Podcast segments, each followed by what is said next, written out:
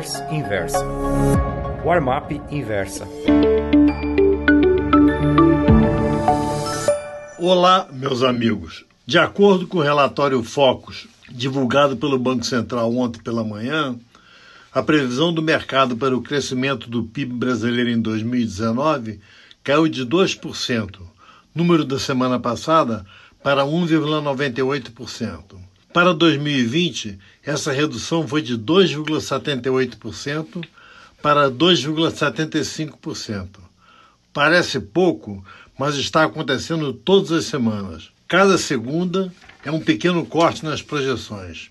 Esse tipo de estimativa costuma se transformar em profecias autorrealizáveis. O industrial se retrai porque o comércio não compra, o comércio não repõe seus estoques porque as vendas estão fracas, tudo porque o consumidor final está com medo de gastar. O teatro brasileiro está acabando por falta de público. Isso também acontece com o futebol. Os torcedores só vão aos jogos mais importantes, geralmente partidas de mata-mata dos torneios continentais. Quando você, caro amigo leitor, estiver vendo o replay de um gol na televisão, dê uma olhada na arquibancada. Geralmente está vazia. Se estiver completamente lotada, é porque o jogo é do campeonato inglês. Para que esse comportamento pífio do consumo se transforme em recessão, basta que a P E C da reforma da Previdência não passe no Congresso ou que surja um bolsonarada qualquer que signifique um ponto muito abaixo da curva. Os brasileiros estão entrando em estado de indolência econômica.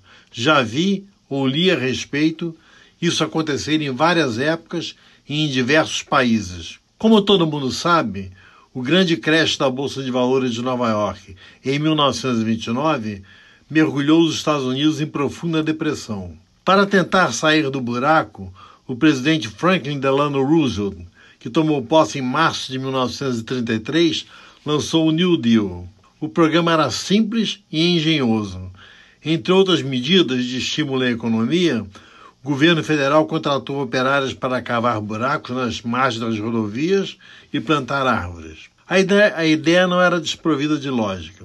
O salário desse pessoal daria início ao giro da roda econômica, começando pelas compras no comércio, que resultariam em encomendas na indústria. Sendo baixo o salário dos cavadores de solo e plantadores de árvores, logo eles procurariam empregos melhores, empregos esses criados em consequência de seus gastos. Só que o pessoal que passara quatro anos comendo na fila de sopa gratuita e dormindo em albergues públicos, preferiu poupar, mesmo que guardando seus dólares numa caixa de sapato ou debaixo do colchão. Isso lhes rendia cinco vírgula trinta e três por cento ao ano. Não, eu não fiquei louco. Em mil novecentos e trinta e três, a deflação nos Estados Unidos foi de cinco vírgula trinta e três por cento. Esse foi o rendimento do dinheiro parado. A economia americana só foi salva, se é que se pode escrever um sacrilégio desses, pela irrupção da Segunda Guerra Mundial. Acho que existe risco de, no Brasil, acontecer um fenômeno parecido com esse, embora não tão dramático.